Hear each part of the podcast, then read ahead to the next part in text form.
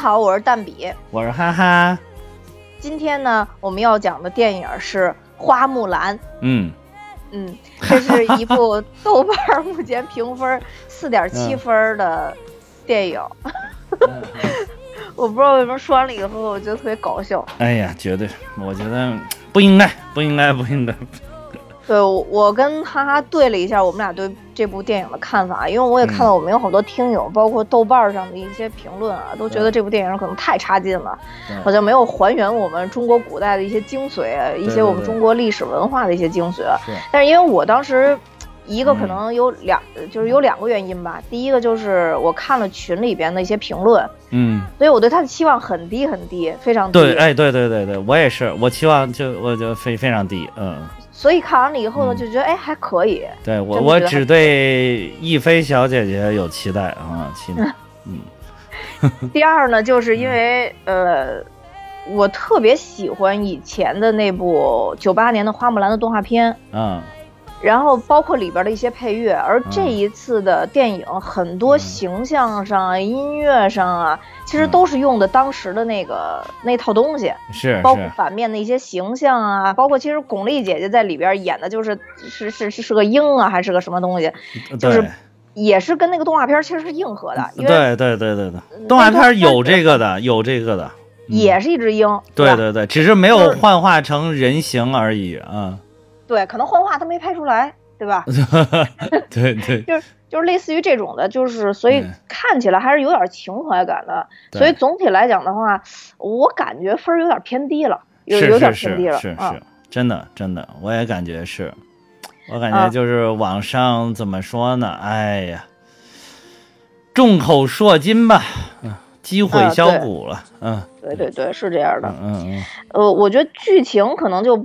嗯，不介绍了吧？我觉得这个故事作为中国人，每个人基本上都知道。小学是哎，咱们是小学还是初中的时候？初中的是吧？初中的一首《木兰辞》嘛，嗯。哎，对对，相信大家都能背两句啊，唧唧复唧唧什么的，对，都能背两句。其实就是继续啊，你再多背两句。其实就是讲的这个花木兰代父从军的一个故事。嗯啊，你再多背两句啊。我这我一共我只能背到女亦无所忆那块儿。啊。呃。那你背啊！唧唧复唧唧，木兰当户织，不闻机杼声，惟闻女叹息。问女何所思？问女何所忆？女亦无所思，女亦无所忆。然后这块就背不出来了，然后到后边再背就是当穿李云鬓，对镜贴花黄了。我去，其实接到最后了，就 你就就是你知道当时我们背这个《木兰辞》的时候，我你知道为什么我到后边？记得这两句吗？嗯嗯，就是作为一个女生，嗯，前面她可能就是作为一个课文背下来的，但当时我真的觉得这个“当窗理云鬓，对镜贴花黄”，嗯，这就这两句，我觉得特别美。是我也是觉得，就是可能作为你作为一个女，做或者好多作为一个女生，觉得这两句，好像就是我美的，就是我要把自己打扮美的最高境界。就是哎，坐到那个梳妆台前，当窗理云鬓，对吧？就这种感觉，嗯。对，所以因为这个“对镜贴花黄”这个这一句，在这部电影里边还被很多人吐槽，因为木兰去 啊相亲的时候，脑袋上就贴了一块黄。嗯。然后好多人都说，难道是因为这个，所以他贴一块黄吗？但是我看一个就是公众号里边写的，其实迪士尼这回也用心了，就是他的这个妆容啊，其实也不是完全没有出处的，就是跟一些就是一个是比如出土的那种陶俑，还有就是古代的一些画儿，就是画出来的。但是就是他好像没有做现代化的加工，就是或甚至是还把它变得更浓郁了，就是就是显得好像很奇怪这个妆容。就是，然后那我看在那个公众号里边，他写的就对比，他说，呃，当时还有一位少数民族的女子也化成了按照这个大概的样子化成了这样的妆，但是就美的不要不要的，就是佟丽娅。啊，佟丽娅画过这个妆吗？对，佟丽娅在那个国家宝藏里边啊，她就化成了，就是唐朝的。他那个妆很像谁画的那个吧？很像郑佩佩那个妆，但是他的妆很淡，就是他的底妆很淡，然后他把他那个花纹画出来了，就脸上哎这边画一道，那边画一道，就这种感觉。然后尤其又是佟丽娅吧，那真的是哇，超级无敌美！你不信你你上网搜去，那个就是美的真的不行啊，简直都是特别特别美啊。但是那个款式跟这个是很相似的，因为这个木兰的这个背景呢，不就是北魏的嘛？然后后续南北朝完了之后，接着的就是唐朝，就是他们等于是一脉相承下来的。嗯嗯，对，所以当时我看这个的时候，你知道，我当时就想想到一个同样，当时看电影我也觉得就很夸张的一部电影，就是《满城尽带黄金甲》。真的有点那种感觉。我当时看她化妆的时候，觉得特别夸张时，候，我就当时感觉。我跟你说，黄金甲，我完全没看到大家妆容都是什么样的，都往下看了，满满上都是大波波啊。哎，对，这这里边我必须得吐个槽啊，就是我当时看的时候，有一段就是，呃，我们的刘亦菲姐姐，不是等别人都睡着了以后，她才能脱衣服睡觉吗？对吧？然后他就把那个自己胸前勒胸的那个绷带给拿下来，嗯嗯，但是他拿下来以后，并没有觉得有什么差别呀，就是我不知道为什么刘亦菲姐姐一定要绷这个东西啊，就是我现在琢磨是不是就是，不是因为胸的问题，可能怕激突之类的，就是就是可能有一些就是别的原因就。就反正就完全看不出他就勒完了以后有有有什么差别，因为那个画面确实是没什么差别。但是你要想想，你要是真的就是混到里边，你不崩，其实真的还是会有点差别的，真的。就是因为就是还是会就是会有一些跑跳的动作。对，而且当然就是还有一点就是我们亚洲女人呢，这个本来上围也不是特别的宽松啊，就是好多人确实没啥区别。我觉得其实有一个人特别适合演花木兰，谁？就当年啊，就是叶童姐姐。哦，就是长得真的是打扮成男相也很清秀，但是胸很大，真的胸很大。叶童胸很大的，然后就是一勒以后，咱们这个节目是不是有小朋友啊？呃，对，就是。就是告诉小朋友，如果代父从军的话，这 要注意个个人要从哪些方面注意啊！对对对对对对，一定要注意保护好自己。对对，好好，这个话题过吧，这个话题过。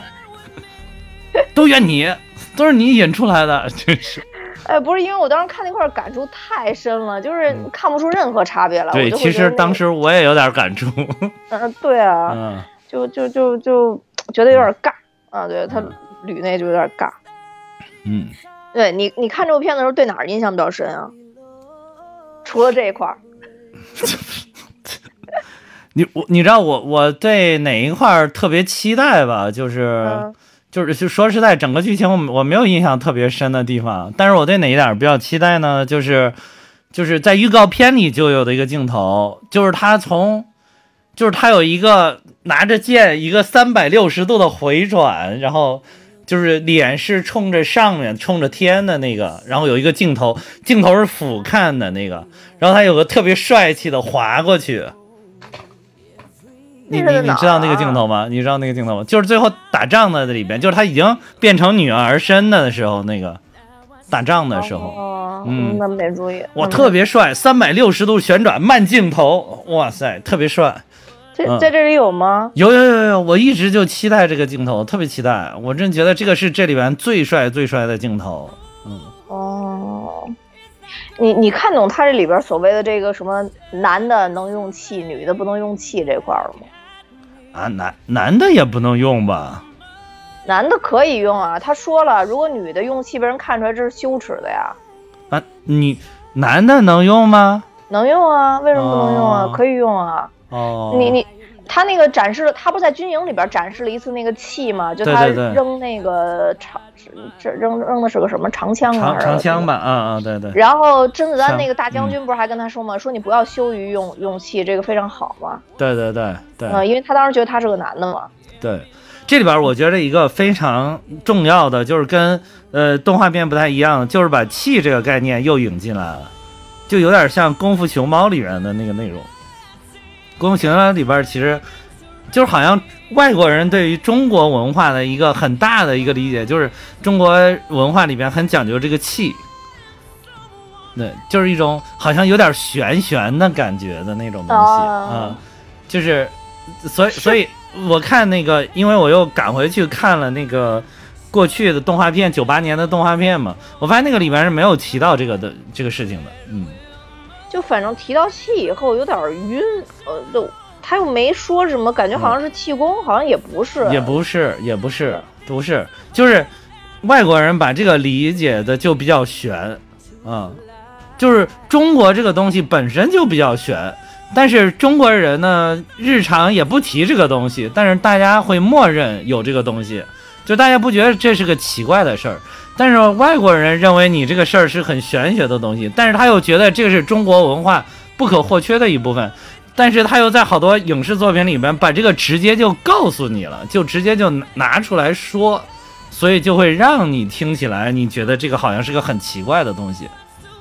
对，我当时就想，他说的是气功，好像也不是，不是，不是是什么东西，就好像有点像，是不是跟原力的那种感觉？对，对，对，对，对，对，中国这个气，其实实际上是跟那个《星球大战》里边原力的事情，因为好像说《星球大战》的时候，当时卢卡斯是借，就是什么，呃，借鉴了这个日本的他的一些文化里面的东西。就是他们那个里边就很讲究这个这个这个这个东西，就是跟气有关。因为什么呢？因为又就是因为日本文化又是跟中国文化来的，所以就是最后它这个根子就是在这儿的。嗯嗯嗯，所以这个是有相通性的，这个是有相通性的。我觉得他就就完全好像没有解释这个概念是干嘛的，但是但作为中国观众，可能大概隐约有一个理解，就反正带带着这东西，反正就比较强大，感觉就对对对对对对。中国就是你强大就是强大，你不用把这事儿说出来，你不用把说是因为气，对，就是，但是就是中国的文化认为就是人人都有这个气嘛，嗯，都可以有，但是有的人强大，有的人可能不强大，嗯，对，像我就气短，没有没有没有，你还一爬楼就气短，你你还挺强大，你就是你这个问题就是这个阴阳混淆了，嗯。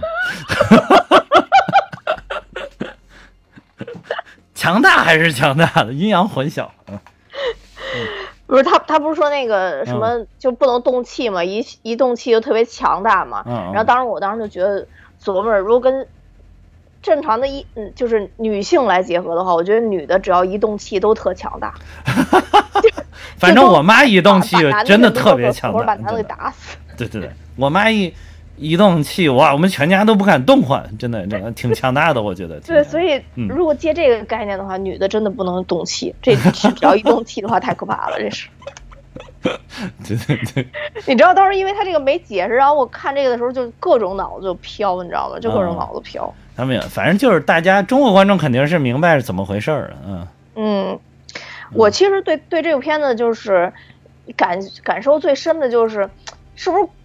嗯，就是美国人拍这种东西，还是想表达这个女性意识觉醒的这一点，就特别强烈。嗯，对对是，是本身就尤其是现在嘛，你是尤其是现在这种情况嘛，就是政治正确就已经逐渐走向极端了嘛，走向变态了嘛。然后所以说，就是包括一个黑命贵，一个是女性啊，甚至还有什么跨性别者，然后双性人、双性恋啊，双性恋，这都都要。得到极大的尊重嘛，就是所以他很很很一直在这个嗯，因为这个故事本来就是华人的故事嘛，就是少数族裔了已经是，然后又是女性，本来就很政治正确，嗯。嗯，那确实是，嗯，所以就是有好多人就说这个巩俐演这个角色跟刘亦菲演这个角色，嗯，是完全相反的。啊，就确实没弄明白巩俐她在这里边作为一个巫师，为什么会这么的强大？哎，对，在这儿必须要剧透一下，要不大家可能没太弄明白。就等于巩俐的这个角色，嗯，是反派的助手，其实是这样，是反派的助手。但其实巩俐是一个看起来法力无边的一个巫师，对，随时都能变成一只鸟和很多只鸟。对对对。而且还能控制人的心智，还能上人身，就感觉他非常强大，他的巫术非常非常强大。对对，在里边已经说明了是个巫师，他等于是跟花木兰这边跟朝廷对着干的，属于反反政府武装这种。对对对对对 对。对，然后他们俩呢又是典型的女性，就是等于是在敌方好像看起来实力最强的也是个女性。对，在花木兰他们这边，在朝廷里边，就是等于他们军队里面最强的，好像也是花木兰。对，就感有种感觉啊。对。然后有一个他们两个之间的交流和这个对话。对。所以当时我就觉得特别纳闷，就是说巩俐为什么为什么不干脆自己当皇上呢？那不是他更有地位吗？对对对对，你这个你这个问题网上很多人提出来了，嗯，很多人提出来，但是好像就是他志不在此，就是他的志是在于别人接纳他。而并不是他对于权力没有野心，嗯，但是他更关注的是一种心灵上的温暖，啊，是我是我是这么理解啊，嗯，就后来不是有一个转折嘛，等于呃，他跟花木兰好像有点那种惺惺相惜的那种感觉，不是总是弄这种正派跟反派之间的这种嘛，相互不愿意伤害，但相互又是仇敌，对对对，等于是他告诉了花木兰，嗯，说。这是一个调虎离山之计，现在要去杀你们的皇上了，呃，花木兰才回到这个叫都城嘛，回到都都城去保护皇上嘛，就大概是这么一个过程。但到了都城以后，他又发现这个女巫已经在都城了，他当时坐在皇位上边，结果他说了没说几句话，就把女巫这这么多年来的信仰好像一下就击溃了。然后女巫就直接带他又反水，又又去找那个坏蛋去了，然后还为他牺牲了。对，还为他牺牲了。对对对，我估计评分低跟这一块很有关系，就是特别莫名其妙，嗯，就是有点尬，就是不得不说这里边有些剧情确实有点跳跃，然后有点尬，嗯，不得不说是是有这个问题。我现在就觉得，如果你把巩俐这条线去掉，可能就会好很多。如果是是是，真的是。找一只老鹰，或者找一只什么东西来演的话，可能就会好很多。好很多，好很多。对对，就是你，你把其中有一点捋顺，甚至更忠于一些就是动画片的剧情，都会好很多，真的会好很多。嗯，反正巩俐这个角色就不讨喜，而且逻辑特别不通。对对对，是的，是的。嗯，我我想了一下，巩俐这个可能只有两种解释。嗯，一种呢就是你看那个那个反派老大对巩俐那种态度，而且说当时救他的时候，你就是一个什么什么，你就是未来的一条狗什么的。嗯嗯嗯。你看这个词儿，多像当时北大爆出来那个那个 PUA 那个男的，PUA 那男的天天又 PUA 了是吧？连续两期 PUA，哎呀，对，又行，就是反派可能就是精神控制巩俐，是。精神控制了这个女巫，让让这个女巫觉得她特别卑微、特别低下。是是是是。对，这是一种可能。第二个呢，虽然可能没有 PUA，但是呢，巩俐因为不是说了吗？她之前就是被很多人唾弃的一个人嘛。是是。就她，她跟我觉得她跟花木兰成长的环境完全不一样。花木兰的那个环境很显然，花粥就很很包容她，很宠爱她。对。一个是流落街头，一个是温暖家庭生长出来的对对对对对。就一个就是很自信，其实花木兰很自信的，她能干出代父从军这件事儿，本身就是很自信。对。然后那边就是很没有自信，所以自信的这个花木兰可能敢自己一个人去开创一一件什么事儿。他不也说，他说他特别羡慕花木兰，她可以带兵，说你一个女的，你竟然能带兵，对对吧？对。但这个女巫女巫这边，相当于每一次她去给这个大反派执行任务的时候，都是都是这个单独行动。虽然她也在行动里边是一部分，但她不带兵，她只是给发信号啊，或者怎么样。对对，就感觉就是里应外合呀什么的，嗯。对，就感觉他在这方面就离花木兰还很远。我觉得这个是不是又又感觉是一种。一个是小时候的这个教育体系给花木兰拔起来了，是让她很有自信；那边就是完全没自信，所以造成了其实她能力很强大，但是她觉得自己什么都不行。花木兰这边呢，虽然能力没有他强大，但是感觉自己啥都行。对对对，嗯，对，可能就是这我我也是没有想到这个电影一开始居然花了几分钟时间，还演了一下就是花木兰小时候的这个事儿。就是简简单的展示了一下他是怎么成长起来的，嗯，就是明显是他首先很爱惹事儿，就有男孩子的性格，呃，爬上爬下的。然后但是呢，他惹了祸呢之后呢，他父亲又很包容他，就即便他的这个乡里乡亲都很有点嫌弃他，但是他爸跟他妈始终觉得我闺女牛，呵 呵我闺女挺好的，就始终这种，所以他是在这种环境下长大，就像你刚才说的，嗯。我觉得他这个整个里边塑造的更突出他们这个父女情，嗯，因为他妈妈好像是那种特别传统的女性，对，一直在不但是跟花木兰，而且一直跟花粥，就是她老公一直在说，是，就是嫁人是最大的荣耀，嫁一个好人家是她最大的荣耀。对对对，花粥一开始还反抗，还跟他媳妇儿说，我觉得谁娶了她是最大的荣耀。是。然后在花木兰等于相当于还是比较小的时候吧，嗯，然后他还跟花木兰说说我的任务就是这个保护好咱们全家，让咱们全家有好日子过，嗯，呃，你的任务你也有任务，你就是也是给家庭带来一些荣耀，但那个时候他只说你你的任务是给家庭带来荣耀，他那个时候并没有说你的你的。带来荣耀的方式是嫁一个好人家，他那会儿还没说。嗯，但是到花木兰已经要定了相亲的时候，嗯，其实他父亲是当时也说，就是这个，我希望你能通过这个事儿给家庭带来荣耀。也就是说，过了这么多年，他可能也也屈从于，或者说他他也接受他妈妈的一部分的想法了。是，可能你还在斗争，但是他也觉得那女儿可能就是嫁一个好人家会会会比较重要。那他就生长在这个氛围呗。那他乡里乡亲都这么觉得，你没看？对啊，哎，郑佩佩演那角色绝了。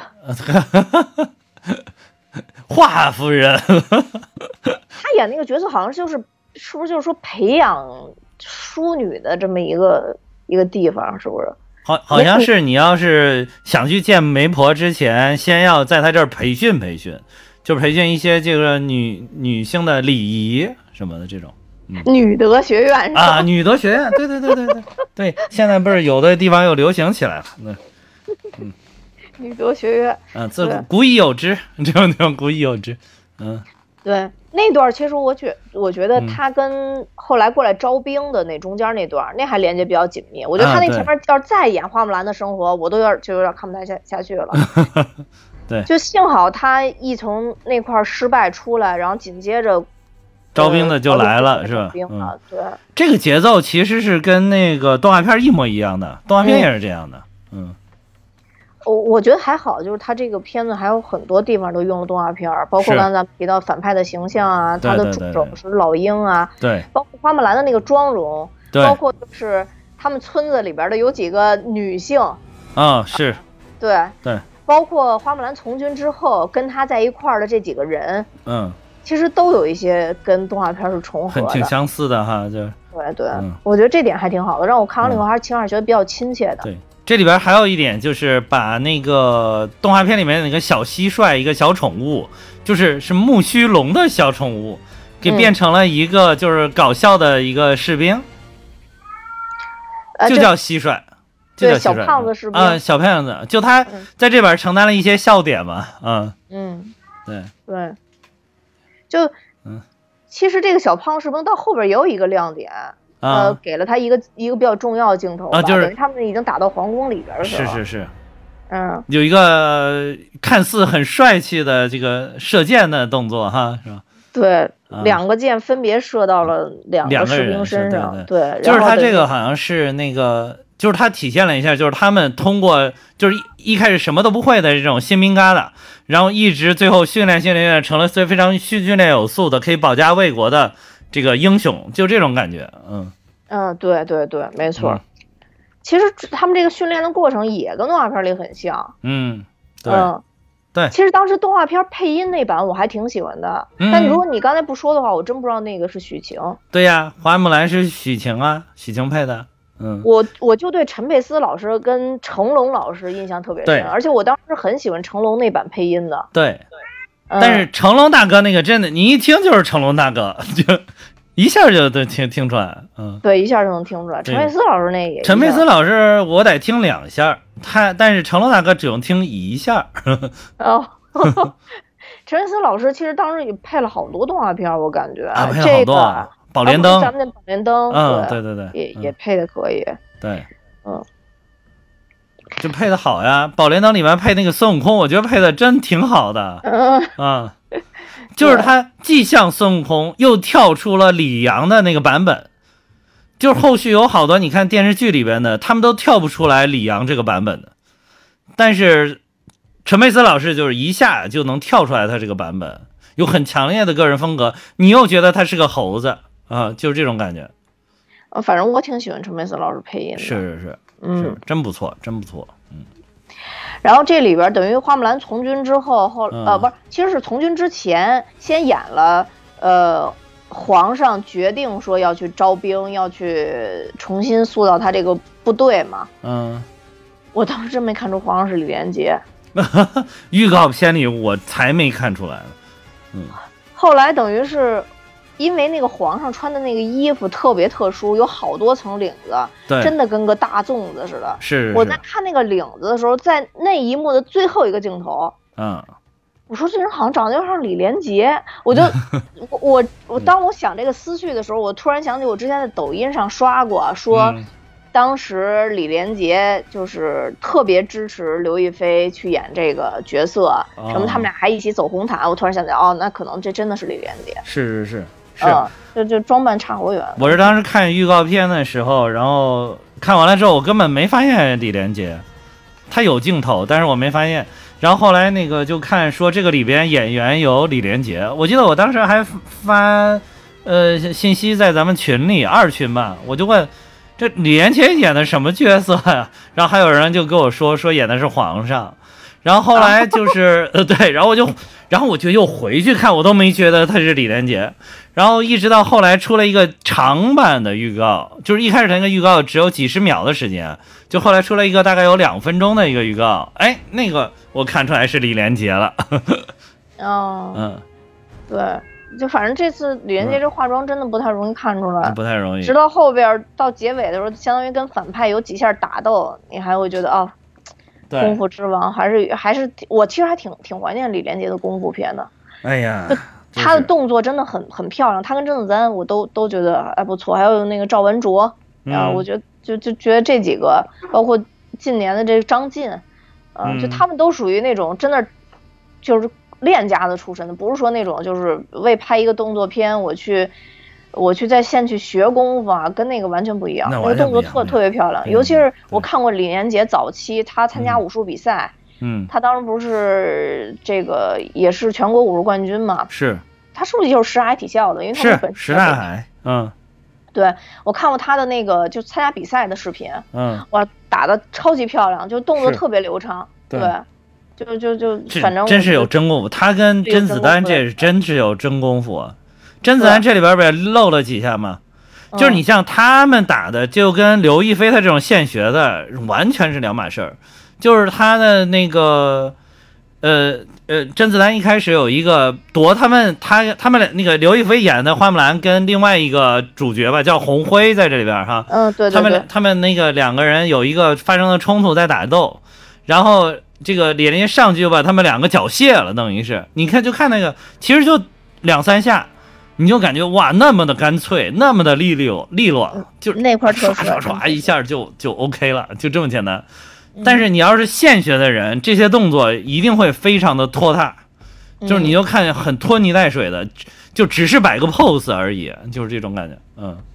估计可能那就真的让让替身直接演了，就是功夫功夫的替身直接演了。很有可能。对嗯，在这里边，我觉得还有甄子丹呀什么的，嗯还挺不错的，就是是还是把一些真正武术这方面演得好的演员集合起来了。是是是，嗯，对，就是也可惜，就是没有太发挥他们。说实在，就是甄子丹还算发挥了两下，那个李连杰发挥的就更少了。嗯，呃，岁数也太大了，说实话，真的岁数太大了也。是也是，嗯，嗯，就就没，我觉得真的是没法发挥了，顶多你给一两个动作，你再往后边打，真的打真的打不动了，我觉得。而且说李连杰最近这些年不是身体不太好嘛，然后嗯就是还有放出来他一些照片，就是苍老的不行了。嗯，反正就是像成龙的那个叫什么《英伦对决》嗯还有最近的那部《叶问》呃，嗯嗯嗯，我我我真真的感觉都老了，这个不不不服老不行。哎。虽然说动作，比如说一两个还是比较流畅的，但就是岁数大了，确实感觉，而且感觉这两年好像没什么人接班。对，就这点儿，好可惜啊，觉得。就就是他们这一代传奇都是同龄人，这点儿很讨厌，你说，就是一羡慕全羡慕了，这个还没有人接班儿，你说这个，就当时不是说甄子丹还算是接了成龙跟李连杰的班儿吗？但其实现在你看，渐渐看着他们又是一代人，其实对对对总体算是一代人，嗯，他们上下大概差不超过十岁，应该嗯。反正就是有点可惜，就是惜新一代打星就没什么。不行，接不上。嗯嗯嗯，然后包括女的，像以前杨紫琼，杨紫琼的动作也很漂亮的，但是你对对对再看，呃，刘亦菲的这个就确实差很远，呃，差很多，差很多。嗯，就是整个流畅度上都都差很远。对对对，你你现练的话，就是你即便接受了这么差不多半年多吧，好像接受的一个训练，那还是不行，还是不行。嗯，嗯，我对有有一段我还是挺感动的，就皇上等于嗯后来过来招兵的时候，就啊。刚正好咱们那两条线对上，等于花木兰嗯。刚刚被郑佩佩老师给轰出来。嗯，轰出来之后，不是正好过来招兵吗？你就能看出花州真的也是一个非常怎么嗯说，忠君爱国，然后忠孝两难全，就反正就那么那么一个人。是是是，他还特地就是他，他有一种当就是当兵的一种荣耀。对对对对，像咱们是是现在说，就是说谁谁当过兵，咱们都能一眼看出来，他们身上都带着一股劲儿。劲儿，那对对对，那，花粥还嗯特地把拐杖扔下，然后把腿勒紧嘛，嗯对就为了能站直去领那个领那个招兵的那个令对牌。对对对，就那块儿我还是挺感动的，是因为我看不了老头儿有情义。哦，我之前跟你跟你说我没说过，就是如果在街上同时有老头儿跟老太太要饭的话，我就我看不了老头儿要饭。啊，你这 我也不知道为什么，哎我也不知道为什么。我觉得可能嗯主要还是因为当年看那个《倚天屠龙记》的时候，嗯就是呃有一版应该是马景涛那版《倚倚天屠龙记》吧，后来嗯那个张真人太惨了，到街头去要饭去了，嗯就他就为了唤醒周芷若嘛，然后去嗯街头要饭去了。我就从那会儿开始，就从我看完那部电视剧之后，我就看不了要饭的老头了。我觉得我可能真是心里受伤了，真的心里受伤。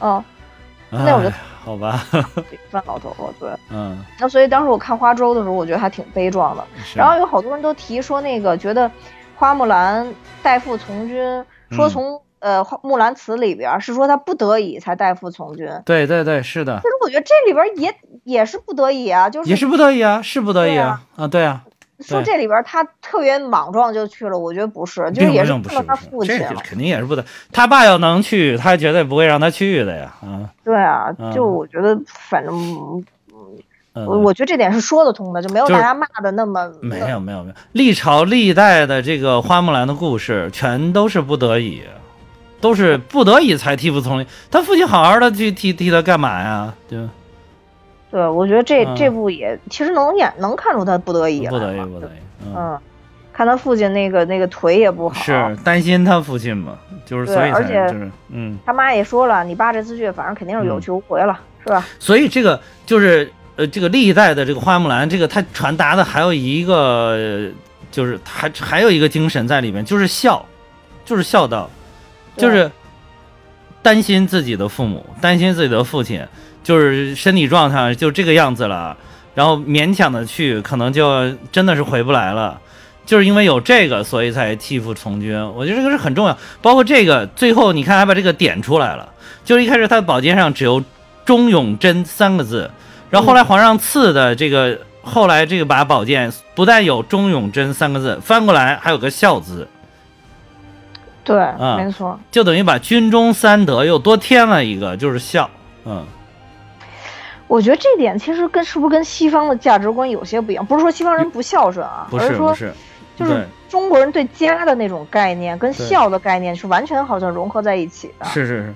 但是就对，所以我最后看到这个，我挺挺惊讶的。我觉得迪士尼能把这个处理成这样，真的挺惊讶。怪不得就是外国的，还有一些人抨击迪士尼的，说是媚华，讨好中国。我觉得迪士尼这回太难了，真的是太难了。就是又想拍的东西方呃那个观众都想看，然后同时呢又不想得罪中国观众，又不想得罪这个西方的观众，啊，最后搞得不伦不类，导致就是中国的观众看着也看不顺眼，西方的观众现在也乱抵制。哎呀妈，太难了，真的太难了，我都替迪迪士尼难，真的。嗯对，就是因为这从从侧面说出来，就中国这个市场现在已经不容忽视了。对，要不然满足一边就够了。对，现在还得搞平衡。对呀，因为你这个中国市场的票房好像能达到多少美国的票房，就是已经很接近了，跟美国的票房很接近的。对，反正他点出这个效果，当时觉得就是可能跟西方的这个价值观略有一些不太一样。不太一样，对，对对。然后另外一个还有一个，就我我有点想吐槽的，就是，就花木兰被女巫给打伤了之后，就第一次被女巫打伤了之后，嗯，她为什么就突然觉得我要变成个女的呢？什么花君已经死了，花木兰没死，我没太明白那会儿。不是不是，就是我那会儿我理解了，那会儿我理解了，就是他这个宝剑上就是刻的三个字嘛，就是忠勇贞。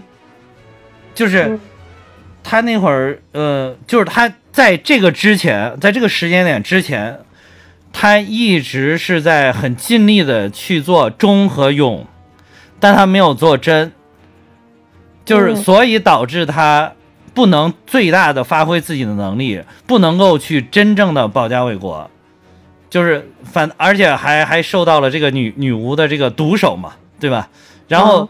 所以就是他在这个，尤其包括当时那有一些台词儿，他跟这个呃女巫的对话里边，女巫也指出了他这一点，就说你不真，就是而且就是当时在那个军营里边，他在临打仗前不也是想坦白一下吗？但是后来就被那个呃甄子丹演这个将军给怼回去了，等于是就是没给他说话的机会，没给他说话机会，还想把自己的女儿嫁给他的以后啊，就是很欣赏他。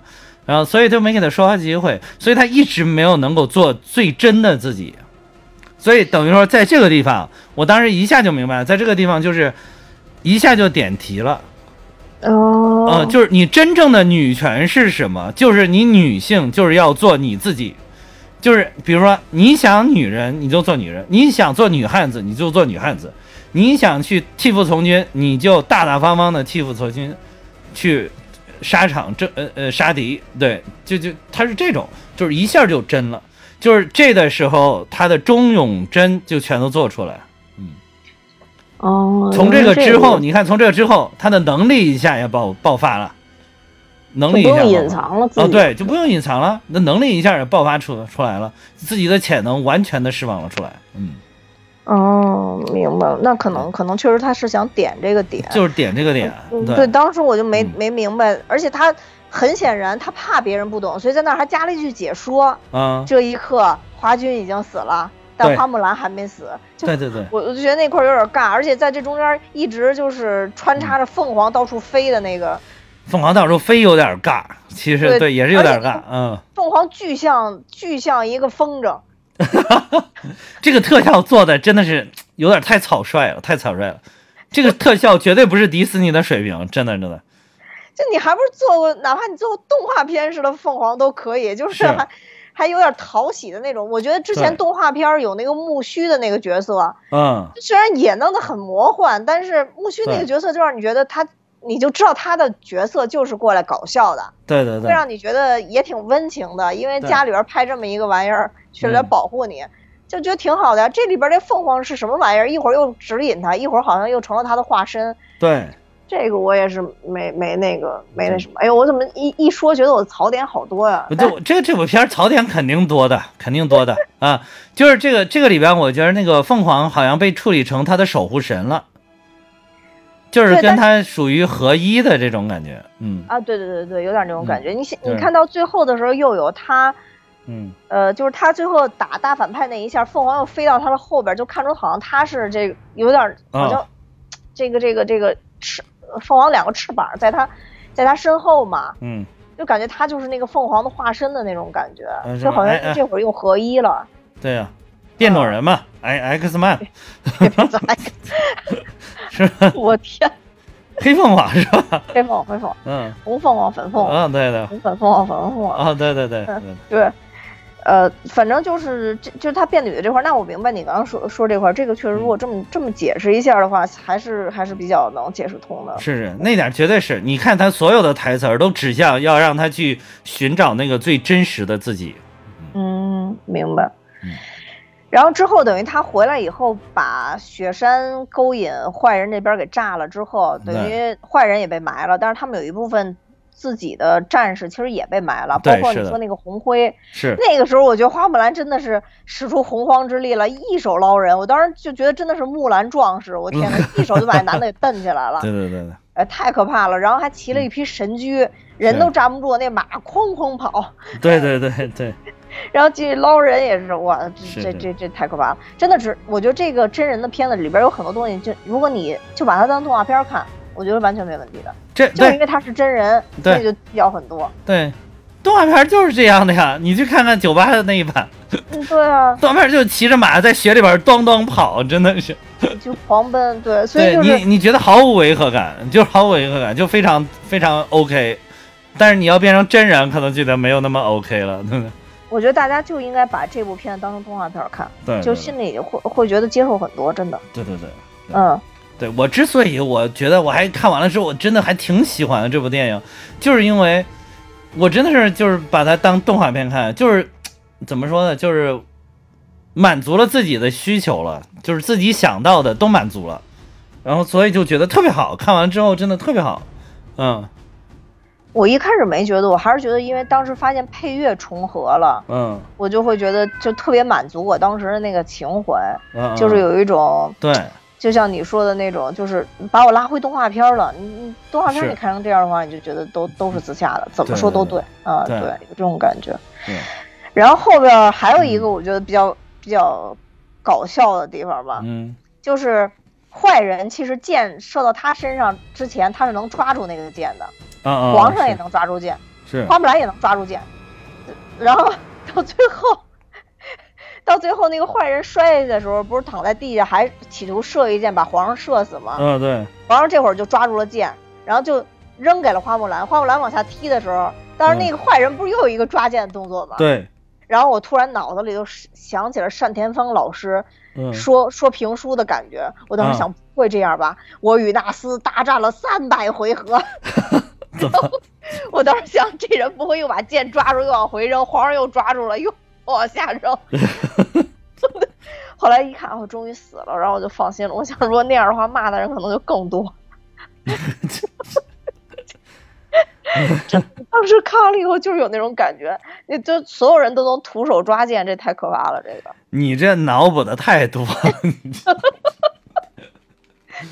然后。然后你知道吗？就那个等于花木兰后来受了皇上的奖赏，就是嗯嗯走了。我当时想，你你说你也不洗个澡换个衣服，就就走了，然后就也没有任何的皇上也没个表示。皇上不是要封官加爵的吗？那都说了，你都要走了，你好歹给点钱呀，给赏个什么一百两、二百两的黄金也行哈，给点什么我听说绫罗绸缎、锦衣玉食的也行。就这皇上就这样，然后最关键的是，你知道吗？就是等于他回来以后，等于花木兰回来以后，等于他父亲他们都觉得，哎，你回来就好，或者怎么着的。是，其他人都觉得特别吃惊，花木兰怎么会突然回来了？你知道吧？当时我觉得，哇塞，就就就。就太寡淡了，就这样的一个英雄人物就回来太寡淡了，就 让我觉得特别的不好。然后紧接着 不是甄子丹他们就率队回来了嘛？等于相当于也解释了就是钟永贞的这这件事儿，等于他们俩之前是认识的嘛？等于花粥跟将军是战友嘛？嗯，对，是战友。提到了这一点，然后我当时看甄子丹一进来，我就想，嗯，这电影还可以啊，肯定是送钱来了嘛？啊，对，送奖赏来了嘛？对，就是，嗯啊。最后就送了一把剑，就是没有，不光送剑，送爵位了，又给追回来送，就就是一个无限荣耀了，但是就是。现实的一些东西就没给啥，你给花粥都封官了，还给啥呀？你们哎呀，我跟你说，这部影片就不适合你们这些大人去看。哎呀，真的是，你们这些大人不要进影院了，真讨厌不讨厌？不是花木兰不是有可能拒绝吗？你知道吧？然后我当时想了，他奶奶的，都把全国上下都救了，你都没给点实际的，现在你又回来黄金万两是吧？就你之前，你们这些庸俗的大人，我真受不了你们。不是，但是想你哪怕给个黄金百两呢，是吧？回来你啥都没说，直接就说你你当队长，你回去当护卫的队长啊，你再考虑考虑这事儿，你也没谈什是什么条件都没谈，嗯是吧？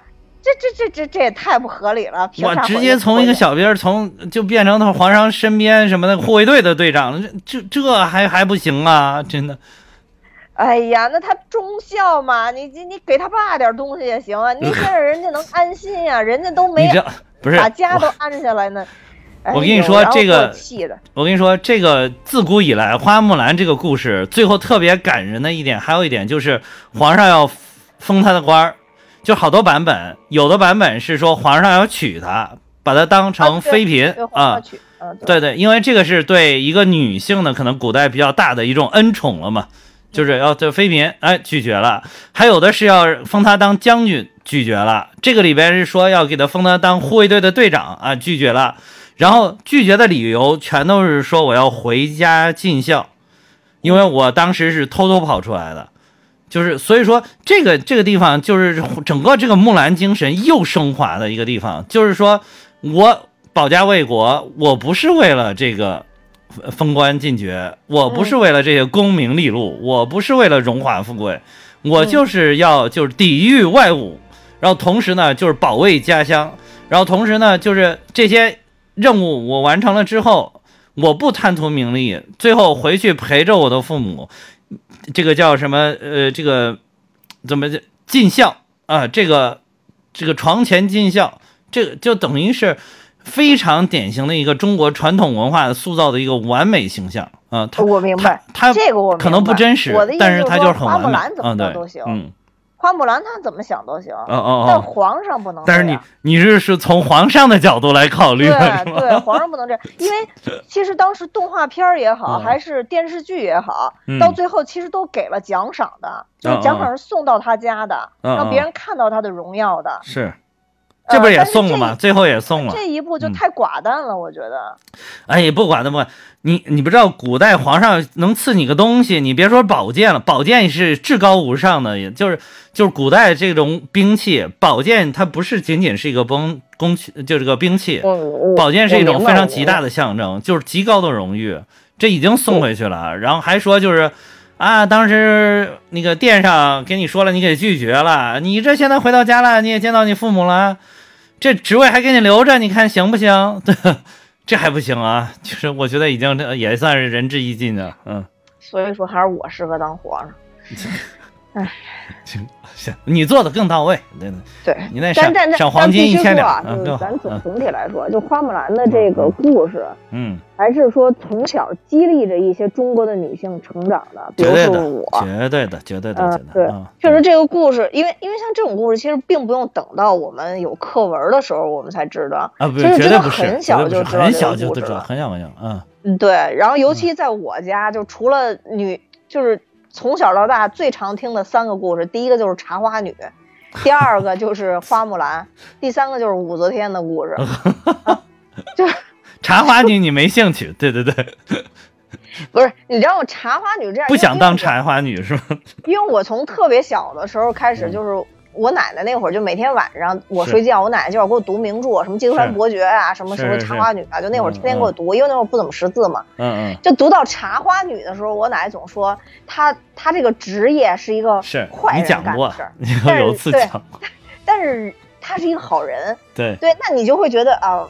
就是一个平凡的人嘛，可能比较自小朋友就混乱了嘛，你不是当说小朋友就混乱了，也搞不清楚他到底是好人还是坏人，对吧？对，绝对混乱了。嗯但是就是就是让你去学他那种自强自立的精神。是啊，对，但是你看到花木兰呢，就又上了一层了。是她不但有能力打仗，又有智谋，而且对代父从军，又有孝心，对，就是一个特别全面的一个形是象。，就而且完全是个好人了，这个就完全是个好人。对，嗯而且在我幼时，就是、嗯就是我家人给我讲的时候，也特别强调，就说在那个年代，嗯女性是不受到重视的。对对对，她能做到这个地步，就非常牛。对，然后再往后给我升级，讲到武则天的时候，嗯就是其实除了武则天，还给我讲，就是一个是武则天，嗯一个是吕后，嗯嗯啊，还讲吕后了，我的天呐，对对对对就是历史上这嗯三位女性也反复在给我讲，就是告可怕了，我这就是告诉我，啊，我觉得哪一天如果我又惹你生气了，我真的希望你高抬贵手啊！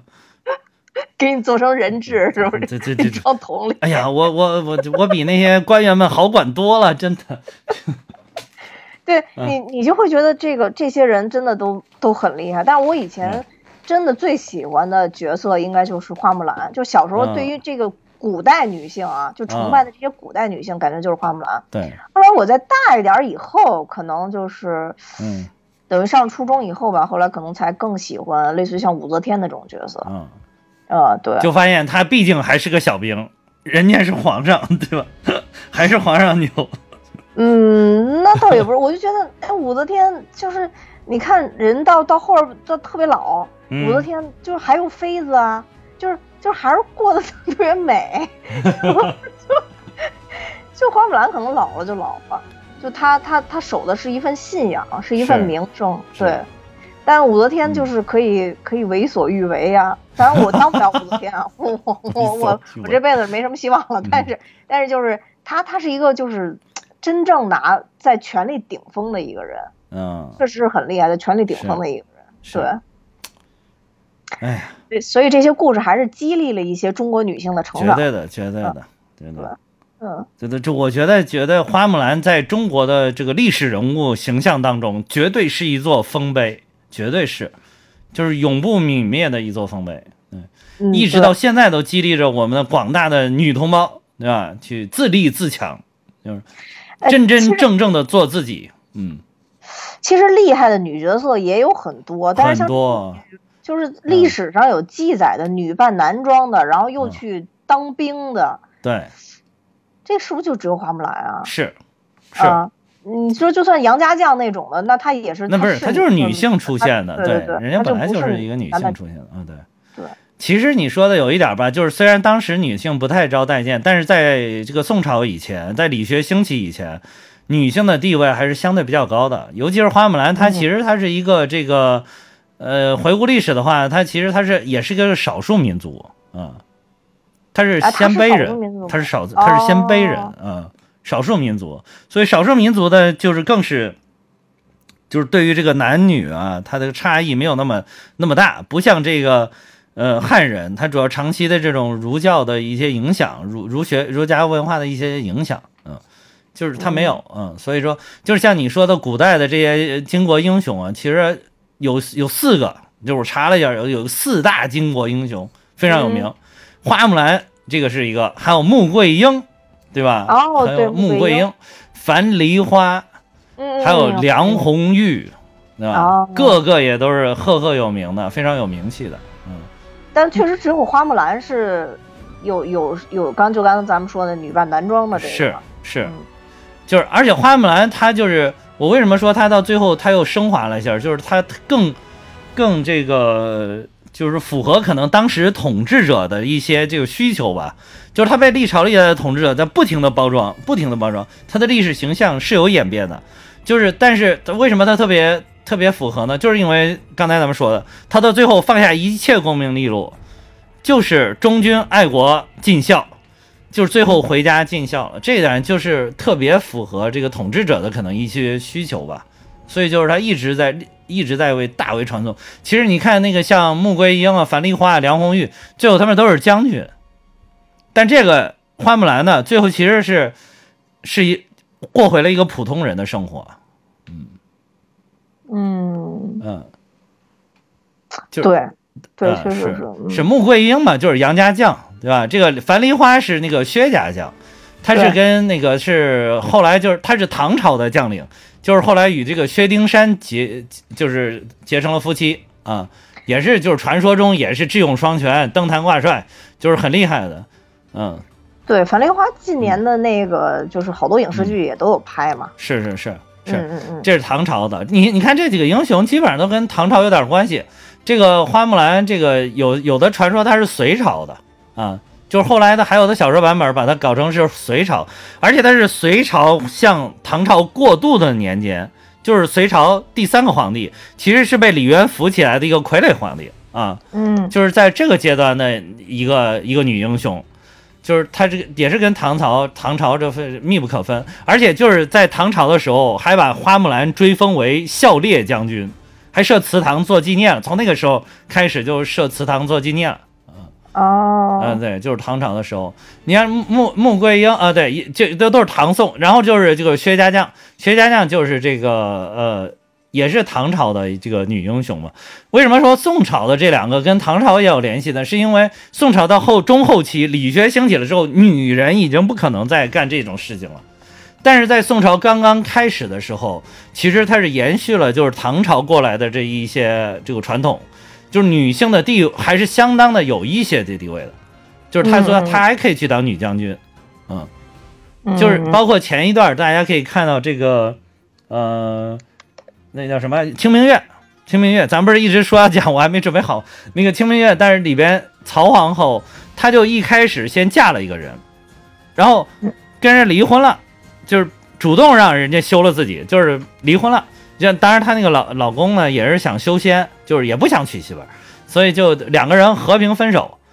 哎，结果呢，她还能嫁入皇宫，呃，当了皇后。你想，这要是在宋朝理学兴起以后，这不绝不可能，就不可能有这种事情。嗯啊，但呃，我想那个梁红玉也是宋朝，梁红玉是宋朝，是韩世忠的媳妇儿。啊啊，韩世忠也是名将，南宋的名将，嗯，很也很那抗金英雄，两个人就是夫妻都是抗金英雄。然后这个梁红玉去世的时候，其实才三十三岁，嗯，也是战死沙场，很厉害的，嗯。梁红玉也是被封过一个什么什么夫人吧？我觉得。他们那会儿封都是什么什么定国、安国、安国夫人，他封的安国夫人啊，还有富国夫护国夫人啊。哦哦哦，嗯，对，哎，反正这些女的都挺厉害，那会儿能打仗的女的都不错。是是是，反正就是一方面说，就是其实可以你从从两个角度讲，一方面呢就是说，你看现在就是国外一直在说什么女权什么，你看我们国家自古以来就有非常出乎其类、拔乎其萃的英雄女性，层出不穷，经常有。然后呃，也不能说经常有吧，就是层出不穷，还是有不少的啊，但。呃，但是你从另外一个角度讲，就是为什么这些人这么突出，就是因为 古代并不太多，所以这有几个出乎其类、拔乎其萃的，就是一下，哎，对，让我们记了几千年，就是上千年，我们都在记记纪念他，其实我们都在崇拜他，就是这些啊，嗯嗯，确实立了很好的榜样，立了很好的榜样，可以可以学习了。其实我觉得像这种故事拍成动画片也挺好的，小朋友很早就会有了解。对呀，对呀，对呀，嗯。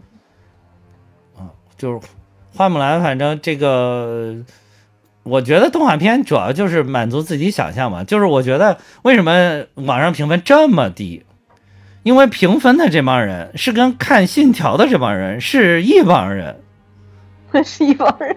对，就是那是一帮人。你要抱着看《信条》的这种心态，你去看花木兰，我天，我觉得现在分都给高了，你都不是给低了，是给高了，你知道吗？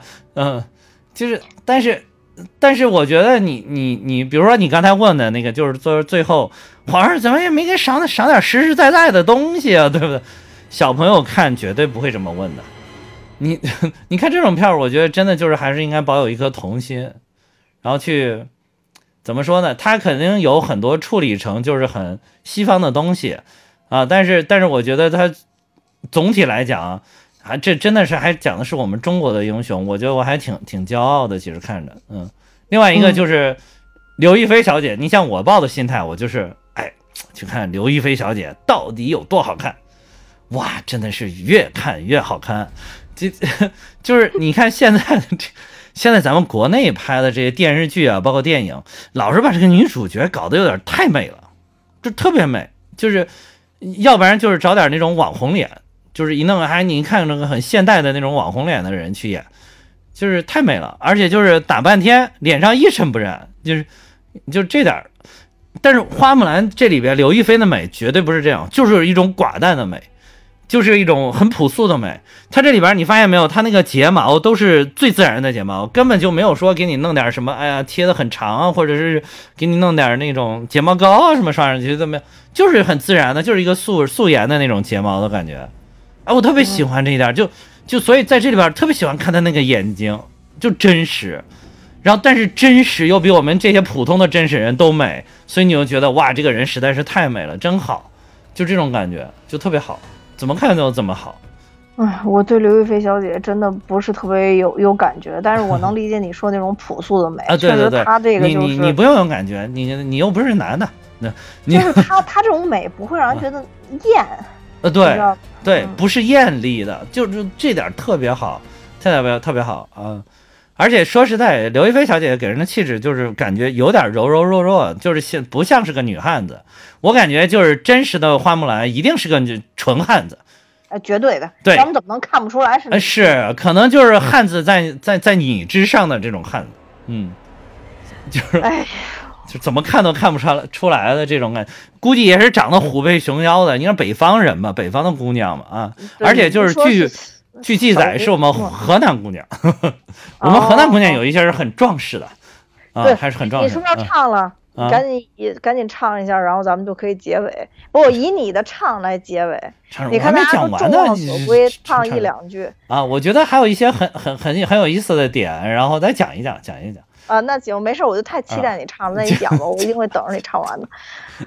就是他是这个，就是，哎呀，打断了我的思路，就是他其实记载呢，是我们这个就是有有一说啊，就是他有好多版本，其中一个比较就是广泛的一种说法，说是我们商丘市商丘的人啊，商丘是虞城县。就这个地方，当时这他们这个县里边还有好多这个就是纪念花木兰的东西，就比如什么木兰广场啊，木兰什么什么纪念碑啊，木兰什么这这这这这个这个那个呀，就是很多就是以这个为文化的一个东西啊。但是又有好多说是它是其他地方，所以它很不定，它的历史背景也也很不定。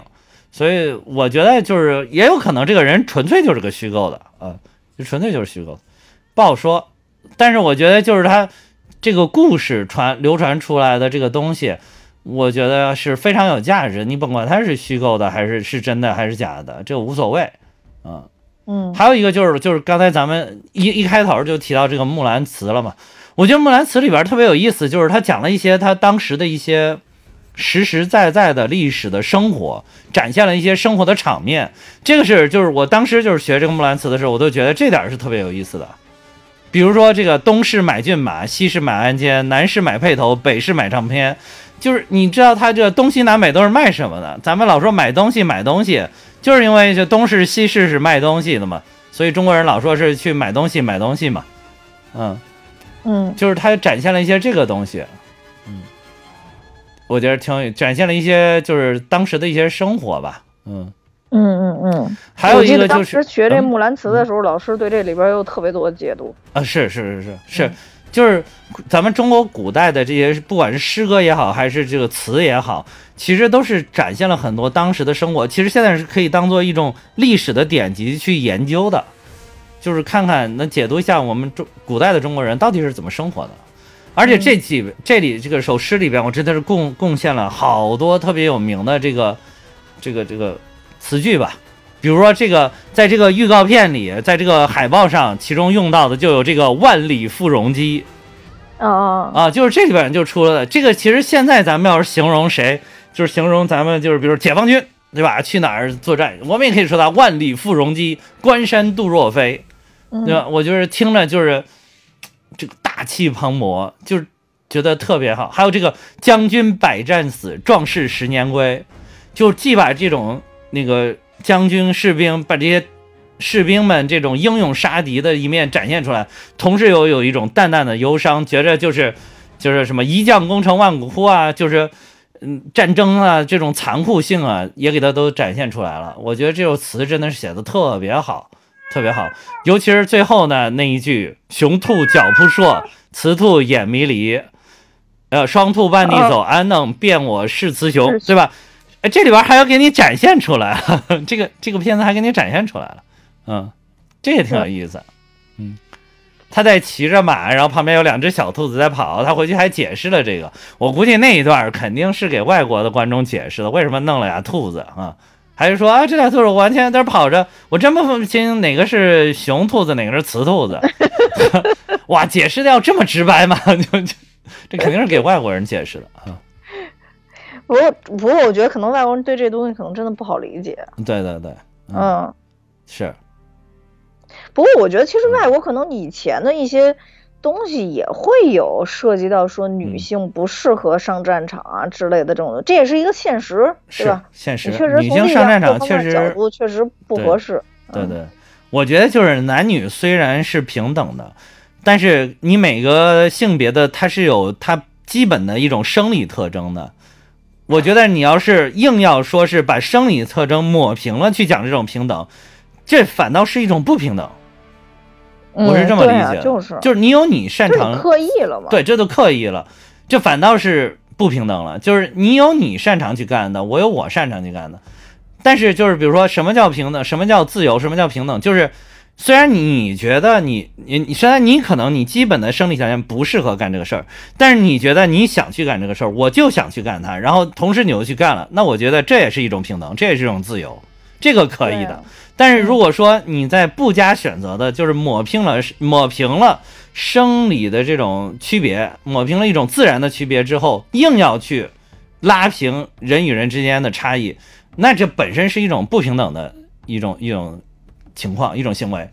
我觉得这个是不对的，嗯，就刻意了嘛，太刻意，刻意了，反而是你。呃，自己心里有这个东西了，就像摩根弗里曼似的，你不不用再提黑人平等的事儿，那就真的平等了。对对对，你提你越喊就是越不行啊！就，还有这这里边还有一点，就是他这个木兰辞呢，还有跟历史是比较契合的。为什么大家有当时又觉得这个木兰是真人呢？其实它很很契合的，就是他这里边有一句叫“旦辞黄河去，暮至黑山头”。当时这个北魏大破柔然的一战，就是在黑山。就是在黑山这个地方，嗯。嗯，就是大破柔然，嗯，还有就是呃对，还有这次用的就是完全还原这个柔然的这个事儿嘛，对，完全柔然。你像在那个动画片里面还说那个是突厥来进攻的，对，这里面就是完全取的是柔然了，就是北魏对柔然的，这个是比较符合当时这个历史背景，嗯嗯嗯嗯。就是后来还还交代的，还有一点他交代的特别确实，就是同行十二年，等于花木兰混到这个军中女扮男装，居然有整整十二年。就好多人之所以觉得这个假，就是质疑这个，觉得你再怎么像男的，你都十二年了，你你总是能能露出点破绽的嘛。嗯，就不洗澡嘛，这里边给的 给你的就是一直都不洗澡。对对对，嗯。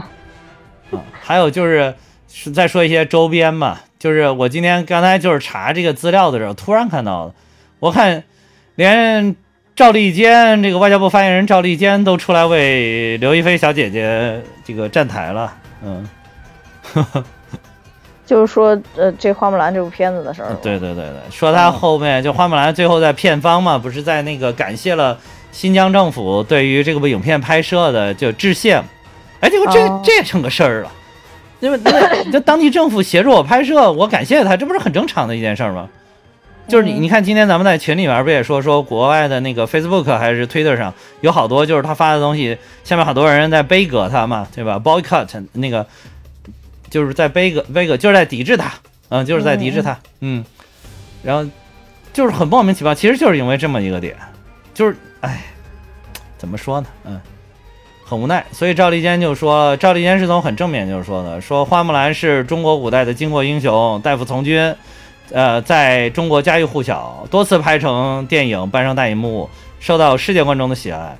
就是该片结尾明谢新疆方面，引发一些舆论争议。他说，但我认为该片感谢新疆方面为他们拍摄提供便利，是再正常不过的事。迪士尼公司对此也做出了同样的回应。然后说，这个记者提到这个该片主演，就是说刘亦菲。此前发表力称港警的言论，为什么连刘亦菲的抵抵制呢？就是因为刘亦菲此前有一些挺港警的这个言论啊，所以说他们就是国外就是抵制，说抵制刘亦菲，还有抵制这个花木兰，抵制刘亦菲。然后所以，然后这个赵丽静说，她说我认为刘亦菲是好样的啊，她是真正的中华儿女，嗯。真他妈有毛病！哎呦，这人真的是越活越复杂，听着就生气。真真的是我还无聊至极，真的无聊至极。哎，无聊至极。没事没事，等中国成为世界的超级大国，第一个第一大国的时候，哎，这些都都都好说了，以后都没有了，都没有了。嗯，哎，等一等。我每天听着这个事儿，就又又有点冲动，干脆当武则天得了。真的是太乱了。是是是。对啊，没等一等，等一指日可待，指日可待，不着急啊，不着急，不着急，不着急，按耐一下，一一定要管住我，一定要管住我，千万不能让我把世界搞乱了。别，那你一定要对我手下留情，一定要手下留情啊，我很好管的，你。行吧，行吧，行吧，行，我考虑考虑，考虑考虑。对的。哦，还有一个就是，我不是之前也跟你说了，我说这里边这个音乐主题曲一响，我就直流泪，不知道为什么。我现在就听不了这个主题曲，就是英文版叫 Reflection 嘛，然后中文版叫自己，就是当年那个九八年是李玟唱的，这回刘亦菲还唱了一版。我最后那个这个结尾的时候放了两遍，一遍是那个英文版是克里斯蒂娜唱的。就是也是九八年的时候那个老版本，后来又放了一遍中文版，就是现在刘亦菲唱的新版本。嗯，我是听完了才走的，当时居然跟我在一起还有几个观众，大家都留在那儿听，把两首全听完才走的。哎，我当时听的时候那个眼泪就忍不住，你知道吗？就是不知道为什么。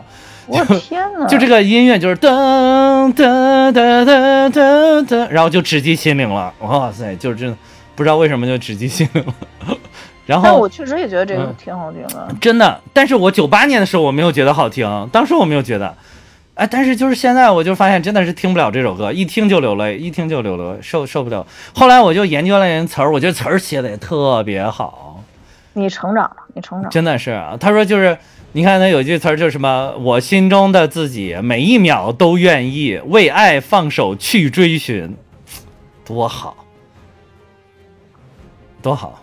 就是，嗯，啊，好吧。还有一天，还有一句就是每一天都相信，活得越来越像我爱的自己。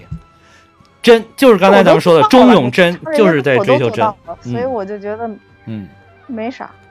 我我喜欢这个歌，主要是因为就是它跟原来那个动画片是是是是一样的，复用这个歌。当时我很喜欢这个歌，我现在很喜欢这个歌。这里边歌词。对，就歌词，我感觉我都做到了，我比他们都做得好啊！是是，做得好，做得好，做得好。这个还有那个，还有这里边电影，就是有两次流泪，就是因为这个电影想起来。我记第二次我忘了啊，第一次我印象特别深哦，第二次好像是他爬到山顶，第一次我印象特别深，就是他在那个。哎，不对，那个是第一次啊，这是第二次。第二次就是他被他从那个女巫，比如捅了他一，给了他一个暗器之后，他又骑着马从那个里边跑出来，跑下山，就是放着和着这个音乐下山呢。哇，骑着马纵横驰骋，后面响着这个噔噔噔噔噔，然后我就开始哇，就开始流泪。哇塞，觉得太感动了，特别帅那会儿啊，对，就特别帅，就是。我感动就是不是被这个歌，就是就是被那个场景帅到了，就配合这个歌就感动了。嗯，对，说不清楚。确实那块儿挺好的。嗯，啊，当然就是刚才又回到嘛，你不是非要让我唱嘛？就是群里边也有人呼，又讲一讲。群里边有这个呼声啊，然后我看完那个，我觉得特别好。但是这里边我必须要讲一下，就是河南豫剧，就是我们豫剧的这个花木兰，这个真的是经典曲目。它是真正的这个我们人民艺术家，常香玉老师代表作，而且当时就是这么多，当时几十年的这个春节联欢晚会，每年都会唱这一首。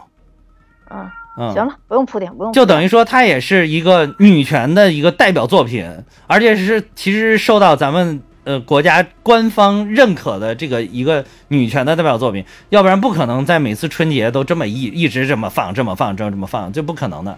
嗯，它既是河南剧目的代表作品，同时又是我觉得是展现我们中国女性这种英雄形象的独立形象的这么一个代表作品。嗯，所以意义特别，而且常香玉老师的事迹也是非常感人。她本身我觉得就是当代的花木兰。他当时因为抗美援朝，看到了这个就是情情况了之后，看到美国佬欺负我们的情况之后，心中非常的这个着急，然后没有什么其他的本事，只能只会演戏，于是就是在全国不停的搞巡演，最后捐赠了一架飞机，那架飞机最后就被命名为那个相遇号，我记得是啊，嗯嗯。这个应该大家也都熟悉，我估计这个这个。他捐赠飞机这事儿，大家肯定都知道。是是是。啊，就说他当拼命的表演嘛。对，真的很感人，真的很感人。他那个精神真的是太伟大。他最后就是临终前一年吧，还是两年？他当时癌症已经很厉害了，但是当时有一个河南，我们河南有一个工地，就是那个这个工友们就特别想看，就是常香玉老师给唱的这个《穆桂英挂帅》还是花花花木兰，就是然后当时就这个事儿传到了这个常香玉老师这儿，常香玉老师带病坚持去给他们唱，就给普通的这个农民工唱。他一听是农民工想听，立马就去。然后结果，但是因为他当时病已经比较深了，他在台上唱的时候，其实底下已经大小便失禁了，还流着血，下面还流着血。这还真不知道。这是是是是很感人的，就是他就是当时他的他们这一代人，我觉得真的是心里边有这么一种信念在里边。所以后来他去世了之后，中央直接封了他为人民艺术家。就是你看，就是后续后来又有的人民艺术家，就是咱们去年七十周年建国大庆的时候，这个当时是习总正儿八经的，除了这个共和国勋章，后面又授予了一些荣誉称号的奖章嘛。其中有一个就是人民艺术家，我记得有王蒙，呃，就是原来的咱们文化部部长王蒙。然后，但是在这个之前，其实就是授予的人民艺术家有两个，一个是老舍，一个就是常香玉。嗯，为什么要这么着力呢？毕竟我是个河南人，对吧？介绍一下我们河南的文文化名人啊，就是非常值得、非常令人感动的一个。也得为你的开嗓做一些铺垫。这嗓子不太好，唱唱两三句吧，唱两三句。就唱一下开头。还不是让我唱？噔噔噔。我心中的自己，每一秒都愿意。这个多好，你看唱这个多好。这有什么中国特色呀？你要唱就唱中国特色的啊！哎呀，我都唱非洲广袤的感觉了，你都不能唱一个河南本地的歌？你个假河南人！那天问你老君山，你也不知道？真不知道，真不知道。那个，嗯，哎，这一期怎么突然搞成了综艺节目呢？这不是一个讲电影的节目吗？怎么老搞成综艺节目呢？你赶紧唱歌就完了。好吧，开始啊，为大家献丑了。嗯，这个这个常香玉唱的，我觉得当时我听的一大特点，就是他在很多地方 有重音的地方，他一更一更的，你知道吗？有那个更劲儿，你就显得非常的男性化。嗯，啊，是有有点德云社的特色了哈。嗯，这个嗯，真的唱，这回真的唱，嗯。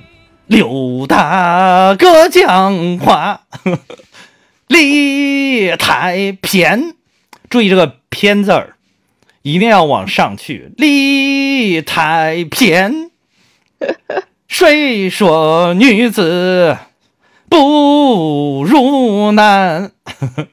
男子打仗到边关，女子纺织。在家园啊，后面忘了啊，大大概就这吧，可以吧？行，就这样，可以了吧？怎么样？我建议你把这歌就作为咱们的收尾歌。比你这是比你狮子王强多了。刘亦菲什么那个他们唱的好多了，就这挺好。没有没有，还是那个感动。这个我听了，我真的不流泪。那个真的，我真的哗哗流泪。不是哥，这这不一样不一样。你要是这么一唱，说咱们听友都在哗哗流泪。太难听了，所以哗哗流泪是吧？嗯，是，好吧，挺好，起码挺欢乐，不管多少分吧，这电影。反正我觉得比《狮子王》强，反正嗯，比你那个《狮子王》唱的要好。哦，吓死我！你说比《狮子王》多少边强？不是，我说我唱的这两句比你唱的那个《狮子王》强吧？啊，那各有所好，也有很多人喜欢我这版啊，是不是？虽然现在好像没人说过这话，但是我知道没说的应该都是喜欢的，说了都是不喜欢的，说的都是吐槽的。反正说的目前都是吐槽的，对对对，对对对对对对，嗯，没事，爱我我心里知道就行，不用说出来。嗯，啊，行吧，那今天就到这儿吧。行，好，嗯，我也要跟大家说，我们大米哈有自己的听友群了，大家可以看节目的说明，呃，总的说明也行，我们单期的说明也有，大家加我的联系方式，我会把大家拉。我会把大家拉进群里。嗯嗯，好，那今天就这样，拜拜，再见。